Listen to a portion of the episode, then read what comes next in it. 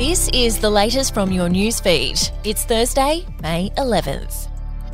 Some economists have warned that Labor's cost of living relief has increased the risk of higher interest rates for longer as the coalition accuses the federal government of fueling inflation with its budget spending. Goldman Sachs chief economist Andrew Boak said the near term boost to household incomes, combined with surging migration, meant the case for further rate rises was firming, while BetaShares chief economist David Bassanese said the budget added to the risk that the Reserve Bank would feel the need to raise rates at least once and possibly twice in coming months.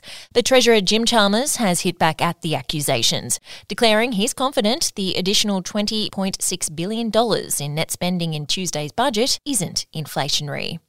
A truth telling inquiry will investigate the massacre of Indigenous people, the effect of the stolen generation, and the impacts of colonisation on First Nation and Torres Strait Islander peoples in Queensland. The path to treaty legislation passed in a special regional sitting of Parliament in Cairns last night. Under the laws, a five member inquiry will hold hearings and compel government to provide evidence. It could lead to major financial reparations, health reforms, and curriculum changes by the state government as part of treaty negotiations with Queensland's First Nations groups. And Federal Infrastructure Minister Catherine King has backflipped on Melbourne's airport rail link just two weeks after insisting the $10 billion project would be spared from a review into the government's infrastructure pipeline. Ms King now says she misspoke. The Andrews state government has flagged that the project could be delayed by at least two years, allowing it to push out state funding to better balance its forthcoming budget. That decision's yet to be confirmed, but those involved in the project say there's ongoing confusion and that staff hiring hiring processes have been suspended. We'll be back after this. News doesn't have to be boring. The Brits have given Prince Harry a new nickname after yet another tell all interview. Oh, God, is it the Ginger Whinger? Let the team at news.com.au get you up to speed each day with their podcast, From the Newsroom. a couple were busted joining the Mile High Club. Well, I guess they can't fly Virgin anymore. Politics, sport, red carpets, royals. Get all the goss in just a few minutes. Follow From the Newsroom wherever you get your podcast from. Dozens of young children being exposed to nicotine vapes has prompted a government crackdown in South Australian schools.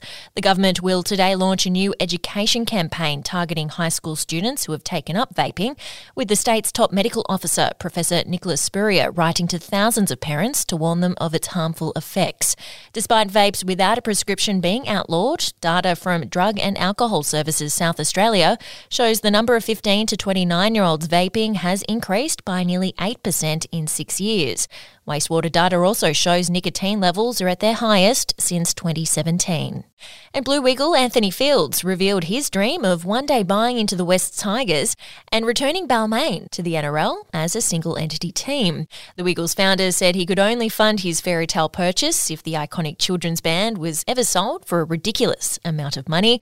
Fields been a fanatical Tigers fan his entire life, and while he's backed the joint venture since the Tigers merged with West Magpies in 2000, he declared the world would be a better place if Balmain came back. If his dream came true, Field would join the likes of Russell Crowe, James Packer, and Mike Cannon-Brookes as private owners of NRL clubs. And we'll have another update to your newsfeed tomorrow.